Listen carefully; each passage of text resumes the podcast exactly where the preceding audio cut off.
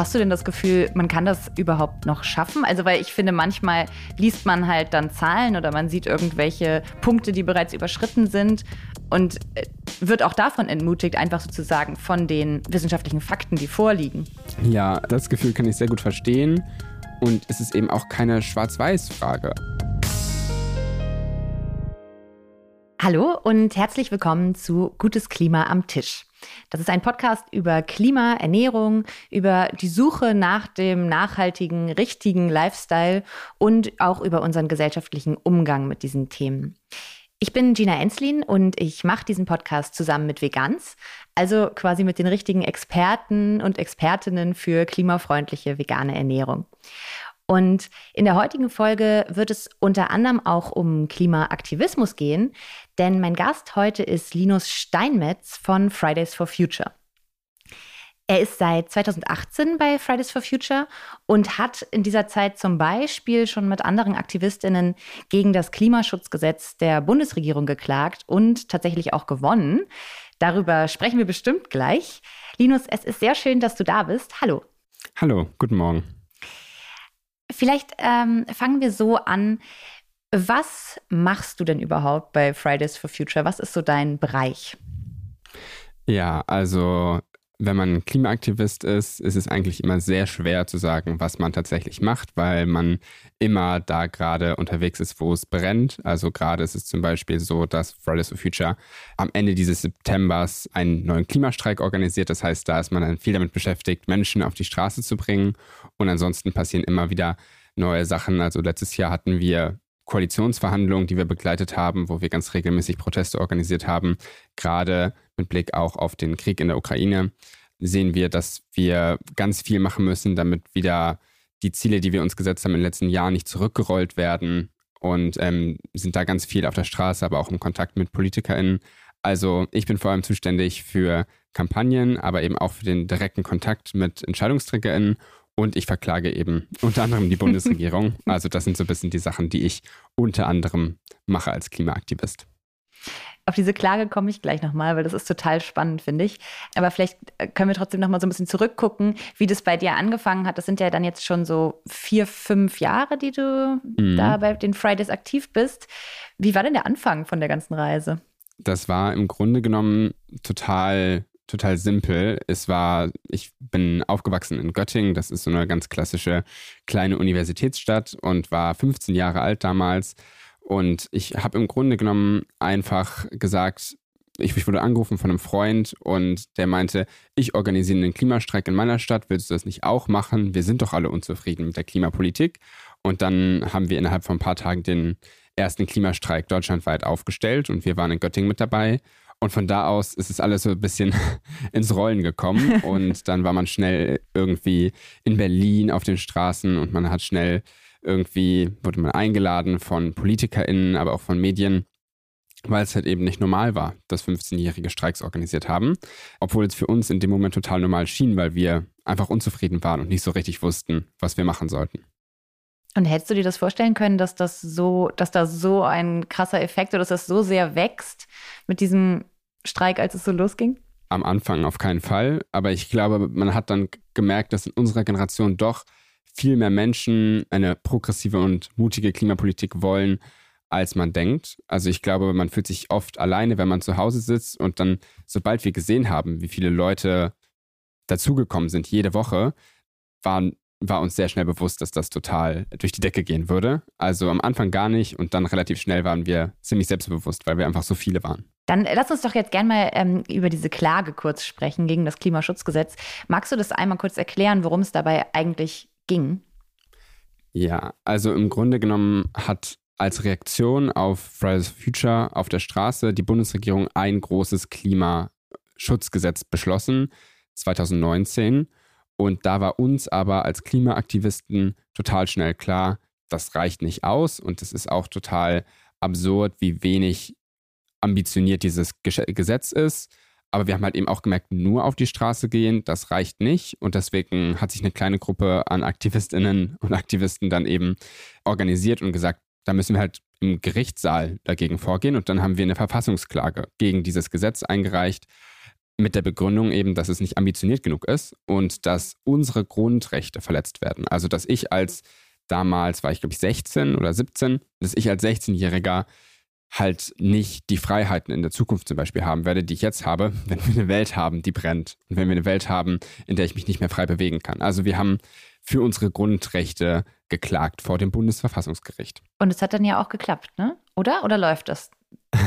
das hat geklappt, genau. Und wir haben die Klage Anfang 2020 eingereicht und 2021 kam dann für uns tatsächlich sehr überraschend das Urteil, dass uns ganz weitgehend Recht gegeben wurde und die Bundesregierung wurde vom Gericht direkt aufgefordert, ihre Ziele nachzuschärfen, also zu sagen, wir müssen ambitionierter voranschreiten. Und das war für uns ein riesiger Erfolg. Ich weiß damals noch, ich kam gerade aus einem Zahnarzttermin und hatte schon praktisch mich darauf vorbereitet, dass es abgelehnt wird. Und dann hat mich eine Freundin angerufen und gesagt, die haben irgendwie uns recht gegeben. Dass, äh, wir haben es mehr so als so Hilferuf verstanden, weil wir eben nicht wussten, was wir sonst tun sollten. Und dann hat das Gericht aber gesagt, ja, ihr habt recht. Und das war für uns eine total große Überraschung.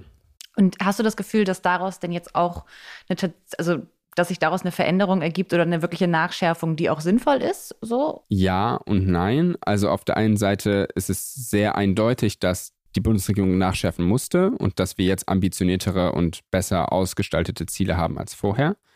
Es ist aber eben auch so, dass zum Beispiel die Maßnahmen, also es gibt ja Ziele und es gibt Maßnahmen, die man hat, um dieses Ziel zu erreichen und sowas wie der Kohleausstieg, das wurde dadurch nicht nach vorne verschoben. Das heißt, im Grunde genommen gibt es für mich immer noch einen Grund, auf die Straße zu gehen, weil ich weiß, um die Ziele zu erreichen, müssen wir auch tatsächlich was machen. Und ähm, da hat die Bundesregierung in Anschluss an die Klage nicht genug gemacht und hat auch immer noch nicht genug gemacht.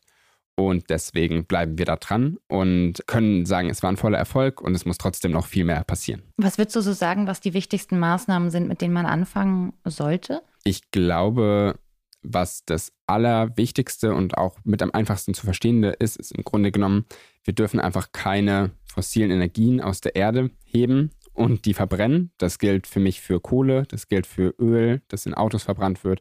Das äh, gilt für mich für Gas, das gerade ja irgendwie in der politischen Diskussion sehr, sehr wichtig ist. Aber indirekt ist eigentlich alles davon betroffen. Also es ist, wenn wir darüber reden, wie wir reisen, geht es auch immer darum, ob wir klimaneutral reisen oder eben nicht. Wenn es darum geht, wie wird unser Essen hergestellt, wie wird das transportiert, bestellen wir Sachen zu uns nach Hause, bestellen wir sie oder kaufen wir sie in Läden. Das sind alles so Sachen, die unglaublich wichtig sind. Also ich glaube, im Kern, es geht um Energie und darum, dass wir erneuerbare Energien brauchen. Es geht aber eben auch darum, was wir tagtäglich machen und auch was der Staat macht, um es uns vielleicht einfacher zu machen. Also was ähm, für Anreize haben wir zum Beispiel, vegetarisch zu essen?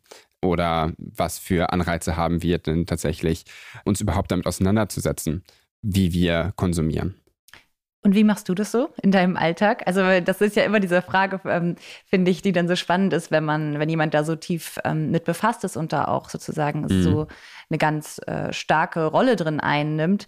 Es soll jetzt gar nicht so eine Fangfrage sein, ähm, aber ich finde es immer spannend, was äh, was dann, was man dann als Einzelner irgendwie für sich als so die relevantesten Punkte sieht, was man selber tun kann. Ja, also ich versuche da, wo es möglich ist, gerade für mich, auf jeden Fall eben auch selber äh, als Vorbild zu fungieren, weil es auch einfach schwer ist zu sagen, wir müssen die Klimakrise zu bekämpfen und dann immer irgendwie selber Hummer zu bestellen zum Essen oder so.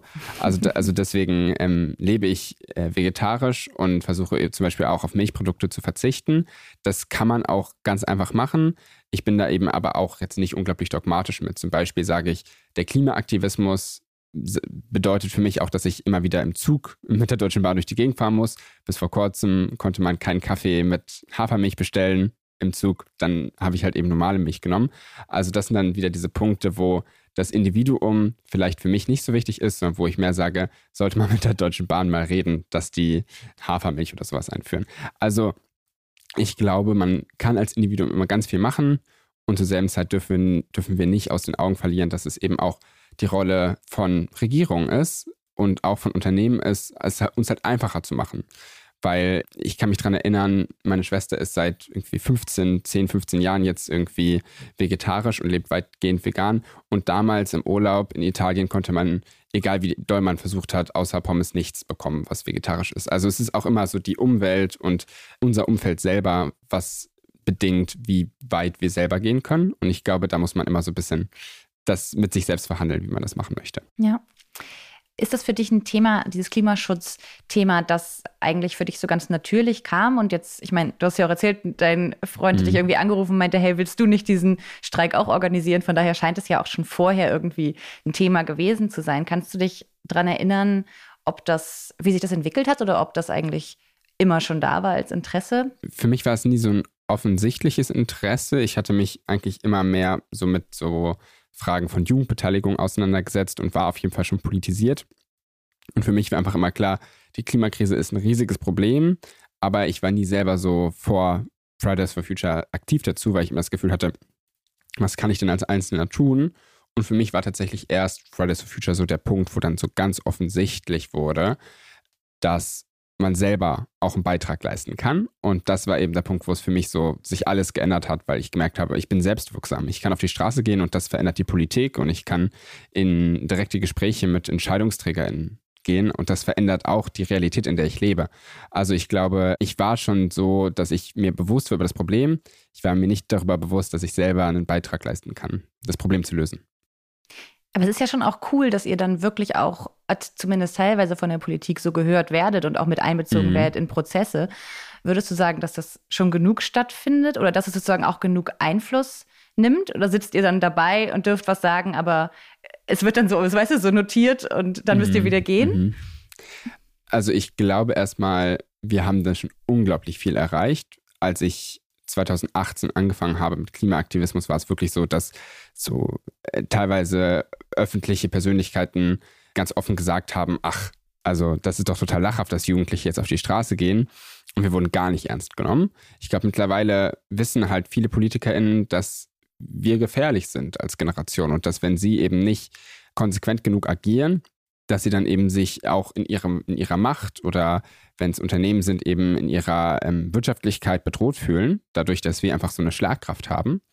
Und ich glaube, deswegen passiert deutlich mehr mittlerweile. Ich glaube aber auch, es kann immer noch viel mehr gehen. Also oft ist es eher so, dass man das Mindeste tut, um nicht in die Kritik zu geraten von uns Klimaaktivisten, aber dass eben noch so viel mehr getan werden müsste. Deswegen haben wir auch noch einen Weg, den wir gehen müssen. Und glaubst du, weil ihr seid ja aus, also die ganze Bewegung ist ja aus diesen Schulstreiks entstanden und es ist ja in sich erstmal sehr junge, sehr junge, junger Aktivismus.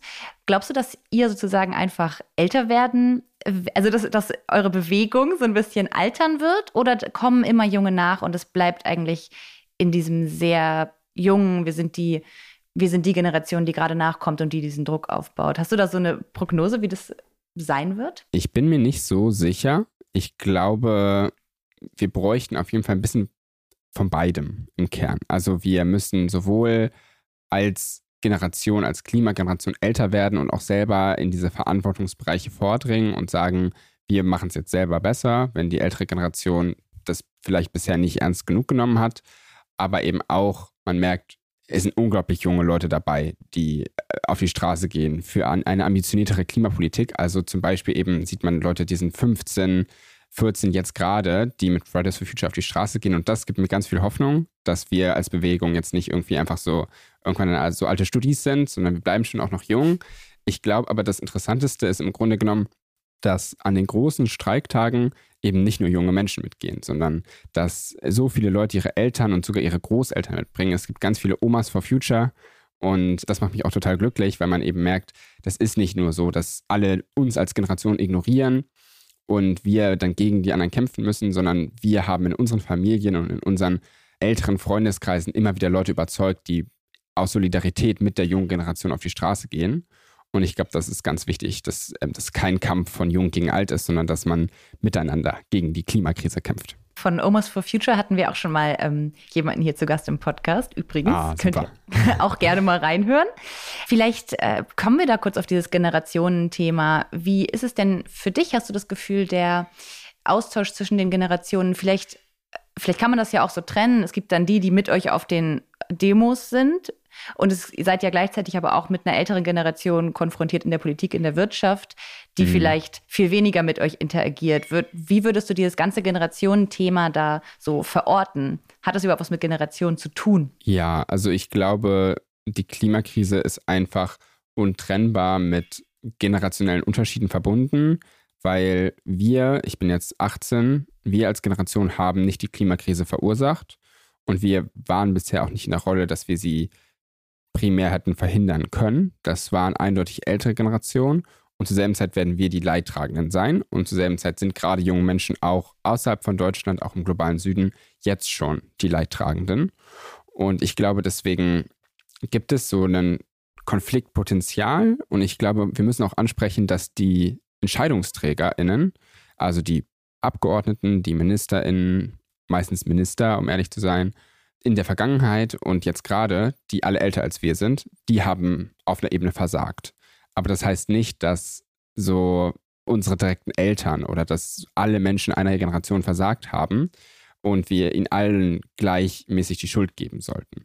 Also ich glaube, deswegen müssen wir zusammenarbeiten mit älteren Generationen, um eben an die Politik und an Unternehmen zu appellieren, weil es eben alleine nicht geht. Und äh, zur selben Zeit müssen wir auch anerkennen, dass die Führungskräfte der Vergangenheit eindeutig versagt haben und das auch so ganz klar benennen. Und wie ist es bei dir zum Beispiel, ähm, wenn du dazu was sagen magst, in deiner Familie? Ist, habt ihr solche Konflikte auch, also so im ganz Kleinen dann?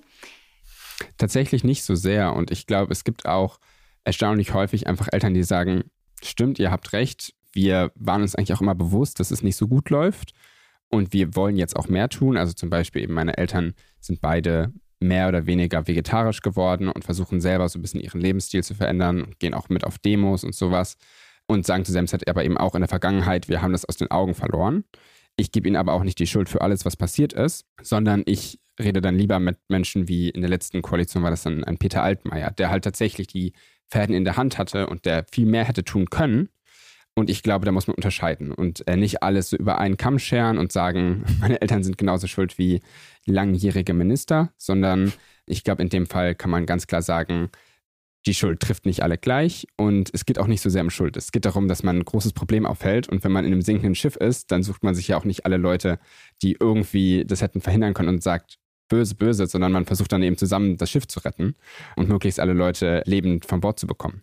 Also ich glaube, da muss man auch manchmal pragmatisch sein und sich Alliierte suchen, auch wenn natürlich in der Vergangenheit ganz viel schiefgelaufen ist. Und ist, ich stelle mir vor, dass man eigentlich dann auch aus diesem Aktivismus oder aus diesem naja, aus diesem kollektiven Arbeiten an so einem Thema auch ziemlich viel Motivation ziehen kann, weil ich glaube, das ist ja auch immer so eine Frage von, woher mhm. nimmt man die, diesen Drive, beziehungsweise dieses, mhm. Diese Stärke, sich nicht entmutigen zu lassen, wo ja doch echt viele Fronten auch gegen euch stehen. Ne? Klar. Ich glaube wirklich, und das sagen auch ganz viele Menschen, die bei Fridays for Future aktiv sind oder die allgemein in der Klimabewegung aktiv sind, sobald man mal auf der Straße war oder bei einer Veranstaltung war und man merkt, diese Gefühle, die ich immer alleine bisher hatte und wo ich immer dachte, oh Gott, die Welt ist wirklich schrecklich und irgendwie, wieso macht denn niemand was dagegen? Sobald man merkt, man ist nicht alleine mit diesen Gefühlen, sondern man tut sich in der Gruppe zusammen und man macht am besten noch was dagegen, dass dieses Gefühl von Selbstwirksamkeit einem total viel Hoffnung gibt, weil man merkt, okay, ich bin nicht alleine mit meinem Problem, sondern wir können gemeinsam als Bewegung Realitäten verändern und dann verändern sie sich auch oft viel schneller, als man denkt. Also dass wir 2030 aus der Kohle aussteigen sollen, voraussichtlich. Das wäre 2018 undenkbar gewesen. Da wurde 2038, was absolut fatal wäre, schon als Erfolg von den Regierungsparteien gefeiert. Also ich glaube, die, zu sehen, wie viele Erfolge wir hatten, A, und zu sehen, dass man nicht alleine ist mit der Klimakrise, sondern dass man gemeinsam dagegen vorgehen kann, in Bewegungen, auf der Straße und anderswo. Das gibt mir ganz viel Hoffnung. Das gibt auch Menschen, mit denen ich rede, ganz viel Hoffnung. Und hast du denn das Gefühl, ich weiß gar nicht, ob das eine Gefühlsfrage ist, weil eigentlich ist das eine wissenschaftliche Frage, aber Hast du denn das Gefühl, man kann das überhaupt noch schaffen? Also, weil ich finde, manchmal liest man halt dann Zahlen oder man sieht irgendwelche Punkte, die bereits überschritten sind und äh, wird auch davon entmutigt, einfach sozusagen von den wissenschaftlichen Fakten, die vorliegen. Ja, das Gefühl kann ich sehr gut verstehen. Und ich glaube, also erstmal, ich glaube und wissenschaftlich von allem, wie ich mich informiere und von dem, was ich weiß, ist, wir können es immer noch schaffen, das 1,5 Grad Ziel einzuhalten. Es ist sehr, sehr schwer. Es ist ein Longshot, würde man auf Englisch sagen. Aber A, es ist noch möglich und wir als Gesellschaften sind auch dafür bekannt, dass man manchmal riesige Probleme dann doch überraschend gut löst. Deswegen bin ich da noch hoffnungsvoll. Und B, ist es eben auch keine Schwarz-Weiß-Frage. Also es ist nicht so, dass wenn wir irgendwie ein Zehntelgrad tatsächlich über den internationalen Abkommen liegen, dass wir dann aufgeben sollten. Und dann äh, passiert es einfach alles und wir geben uns dem hin, sondern jedes Zehntel Grad, das wir schaffen an nicht erhitztem Klima, sind Menschenleben und sind eben lebenswerte Gesellschaften, die wir erhalten können. Das heißt, egal wie schlecht es gerade aussehen könnte und egal wie unwahrscheinlich es aussieht, dass wir unsere Ziele erreichen, glaube ich, ist es immer noch wertvoll, dass wir weitermachen, weil eben es nicht nur um schwarz-weiß, wir erreichen das Ziel oder nicht geht, sondern wie viel faktisch schaffen wir es, Emissionen zu reduzieren. Und entsprechend bin ich da auch ganz, ähm, also auch noch ganz weiter motiviert, einfach weiterzumachen, solange es geht. Und auch wenn wir irgendwie jedes Ziel in den nächsten zehn Jahren reißen sollten, ähm, allein, dass wir es in Deutschland und zum Beispiel in der Europäischen Union geschafft haben, schon ambitioniertere Klimaziele zu setzen, wird so oder so schon dazu führen, dass es Menschen auf der Welt in Zukunft besser gehen wird. Und ich glaube, das sollte einem immer Hoffnung machen, dass es nicht umsonst ist, auch wenn es manchmal nicht so gut laufen sollte. Und wie geht das für dich in den nächsten Jahren weiter? Bist, ich stelle mir nämlich jetzt gerade so vor, du bist mhm. natürlich nur Fridays for Future Aktivist und du wirst auch nichts anderes mehr machen. Aber was sind denn vielleicht auch noch so andere Tracks, auf denen du gerade denkst, auf denen macht es Sinn, sich zu engagieren oder auch beruflich weiterzumachen? Äh, das ist tatsächlich eine total spannende Frage, weil es einfach so viel gibt, was man machen kann. Und ich kenne Leute, die wollen irgendwie Journalismus und Medien machen. Ich kenne Leute, die wollen privatwirtschaftlich arbeiten. Und ich kenne Leute, die wollen in der deutschen Bürokratie irgendwie versuchen, Sachen zu verbessern. Und ich glaube, das ist alles total richtig. Ich für mich selber weiß noch nicht so hundertprozentig, was ich machen will. Gerade bin ich ganz glücklich als Klimaaktivist und ich will auch das Verklagen von Regierungen tatsächlich ganz nett so ähm, als Beschäftigung. Also das werde ich auf jeden Fall weitermachen erstmal und darüber hinaus schaue ich mal, weil im Grunde genommen kann man bei allem, was man macht, im Kern dafür sorgen, dass man die Klimakrise bekämpft, solange man das auch wirklich ernst nimmt und das auch als Vordergrund seiner Aufgabe mit versteht. Deswegen lasse ich das so ein bisschen auf mich zukommen und bin dann gespannt, wo ich am Ende landen werde. Und was würdest du sagen, wäre so ein ganz wichtiges Ziel, was Fridays for Future in den nächsten fünf Jahren, sag ich jetzt mal, erreichen könnte? Was wäre so eine Marke, wo ihr, wo man richtig stolz wäre, das zu schaffen? Oh, da gibt es ganz vieles. Also ich glaube, was ich ganz, ganz wichtig fände, ist erstens, dass viele der Rückschritte, die wir gerade sehen, weil wir diese Energiekrise in Deutschland haben, dass die wieder zurückgedreht werden, weil es tatsächlich in den letzten Monaten eher zurück als nach vorne gegangen ist und das muss sich wieder ändern. Und wenn das in fünf Jahren passiert ist und wir noch viel weiter sind, fände ich das super. Ich hoffe auch in fünf Jahren ist schon die weite Mehrheit aller Kohlekraftwerke abgeschaltet. Und ähm, wir können richtig sehen, dass wir vor 2030 aus der Kohle aussteigen. Das ist dann in fünf Jahren ja schon relativ bald, 2027. Und ich glaube auch, was wir einfach brauchen, ist ein Wirtschaftssystem, in dem wir es halt eben, in dem es eben nicht billiger ist, Billigfleisch zu kaufen zum Beispiel, als nicht Fleisch zu kaufen, sondern indem wir halt eben Anreize haben, da äh, wirtschaftlich gesehen, dass wir eben das Richtige tun, dass wir die richtigen Entscheidungen treffen, weil so eben die allermeisten Menschen ticken und weil so eben noch viel mehr Menschen übergewonnen werden können. Also wenn wir durch einen CO2-Preis oder ähnliche Mechanismen dieses Ziel noch eher erreicht haben, dann wäre das, glaube ich, für uns auch ein riesiger Erfolg. Ich äh, komme mal zu den, so ein bisschen zu meinen Abschlussfragen, beziehungsweise wir haben immer am Ende vom Podcast so ein paar Fragen, die wir immer stellen. Und vorher mhm. kommt immer noch eine Frage aus der Community von unseren HörerInnen. Und da habe ich eine Frage ähm, von Vanessa, die fragt, kann man so politisch aktiv sein wie du und trotzdem eine in Anführungszeichen normale Jugend haben? Das ist eine gute Frage, weil ich selber würde, seit ich mit Fridays for Future angefangen habe, ganz ehrlich gesprochen meine Jugend als nicht so normal bewerten auf einer Ebene. Einfach weil ich die Wochenenden immer außerhalb von Göttingen, wo ich zur Schule gegangen bin, verbracht habe und dann immer an andere Orte gefahren bin.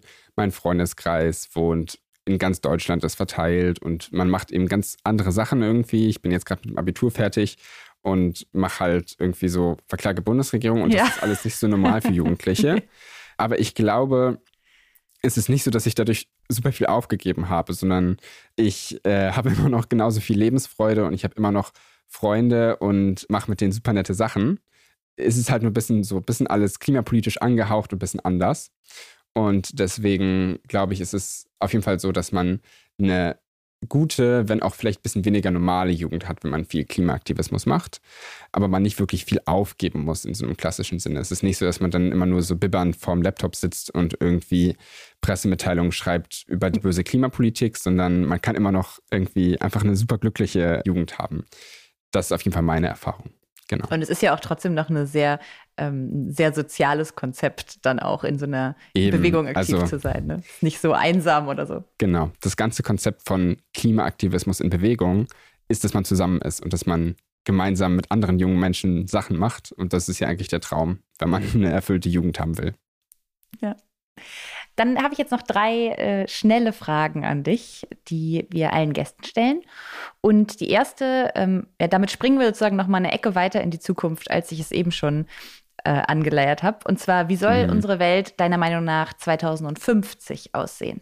Am besten klimaneutral, würde ich sagen. Ich glaube, 2050 ist so genau der Knackpunkt, wenn wir es bis 2050 geschafft haben, klimaneutral zu sein auf der ganzen Welt. Also in Europa müssen wir da auf jeden Fall klimaneutral sein wenn wir auf der ganzen Welt bis 2050 klimaneutral sind, dann wäre das ein unglaublicher Erfolg. Also das ist wirklich so, wäre so eine Utopie von mir, weil das wirklich bedeuten würde, dass unsere Zukunft zigmal lebenswerter sein würde, als wenn wir das erst 2060 oder 2070 schaffen, was gerade die Klimaziele so ein bisschen ähm, implizieren würden. Also das auf jeden Fall. Und ich glaube halt, dass wir die ganzen Vorteile einer solchen Welt dann auskosten können. Also dass wir immer noch nach Südeuropa fahren können, am besten mit so einem Hochgeschwindigkeitszug und immer noch irgendwie das Mittelmeer eine bewohnbare Region ist. So welche Sachen, das würde mich einfach unglaublich glücklich machen, dass wir in einer klimaneutralen Welt leben und dass diese klimaneutrale Welt am besten auch noch genießbar und schön ist. Ja. Und wenn man es jetzt andersrum denkt, du kannst drei Generationen in die Vergangenheit reisen. Welchen Tipp würdest du den Menschen in dieser Zeit geben? Das ist ja dann wahrscheinlich so vor 100 Jahren. Vor 100 Jahren. Ja, also ich glaube tatsächlich, dass man da super schnell historisch sagen könnte, ihr habt schon so viele Ansätze, wie man klimaneutral erleben könnte, prägt die doch mal weiter aus. Also vor 100 Jahren gab es schon die ersten Modelle elektrischer Autos. Sie wurden halt nur nicht weiterentwickelt, weil sie nicht als sinnbringend angesehen wurden, weil man die Klimakrise noch nicht kannte. Und ich glaube, wenn wir vor 100 Jahren ein paar der Weichen ein bisschen anders gestellt hätten, hätten wir es heute so viel leichter. Und deswegen würde ich Sie da ganz lieb drum bitten, macht ganz kleine Sachen und ihr werdet super davon profitieren. dann müssen wir nicht erst ganze Industrien neu entwickeln, sondern dann hättet ihr das schon für uns gemacht.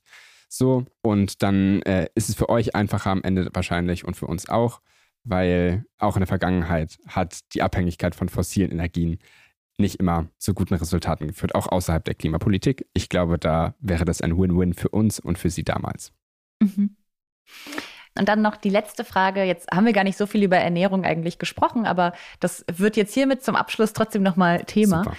Was ist dein liebstes Familienrezept und äh, wirst du es weitergeben im Sinne von, ist es ein klimafreundliches Rezept, was man auch in ein paar Jahren noch äh, zubereiten darf? Ja, also wir haben so ein ganz verqueres Familienrezept, was ähm, meine Mutter und ich immer noch unglaublich gerne essen. Und das ist so ein klassischer, eigentlich so mexikanischer Burrito aber so ein bisschen auch halt eingedeutscht, wie wenn man nicht so wirklich gut kochen kann, wie das in unserer Familie der Fall ist, ist halt so ist. Mittlerweile machen wir den auch ähm, klimafreundlich äh, vegan, mit veganem Käse und mit äh, Fleischersatzprodukten. Und den würde ich auf jeden Fall weitergeben, weil der ist äh, sehr originell, weil er sehr Was ist denn da so drin? also, das im Grunde genommen ist es einfach eine sehr simple Mischung an Bohnen, Unmengen an, an Creme fraiche oder eben veganer Creme fraiche und ganz viel und ganz viel so Hackfleischartige Dinge. Also es klingt tatsächlich unglaublich deutsch, wenn man das so sagt. Aber es schmeckt mir peinlich gut und ich würde es auf jeden Fall auch weitergeben, weil das so eine Sache ist, die man gerade in meinen so 15, 16 Jahren, also als ich 15, 16 war, konnte ich das machen und es hat geschmeckt und ich konnte nicht so wirklich andere Sachen machen und es hat geschmeckt. Deswegen, ich glaube, gerade für Jugendliche und Leute, die nicht gut kochen können, ist das voll der Traum. Ja. Es klingt auf jeden Fall, als hättest du auch irgendwie eine normale Jugend gehabt. Genau, ähm, ja. absolut. Das ist dann so die Normalität gewesen, der ja. Burrito. Cool, ich danke dir sehr für das Rezept und ich danke dir auch sehr, dass du heute im Podcast dabei warst, Linus Steinmetz. Vielen Dank und alles Gute wünsche ich eigentlich auch. Ja, danke dir. Es hat mir sehr viel Spaß gemacht hier. Und euch danke fürs Zuhören. Schaltet gern wieder in eine der nächsten Folgen rein oder hört mal, was es bisher schon so gab. Und ja, macht's gut.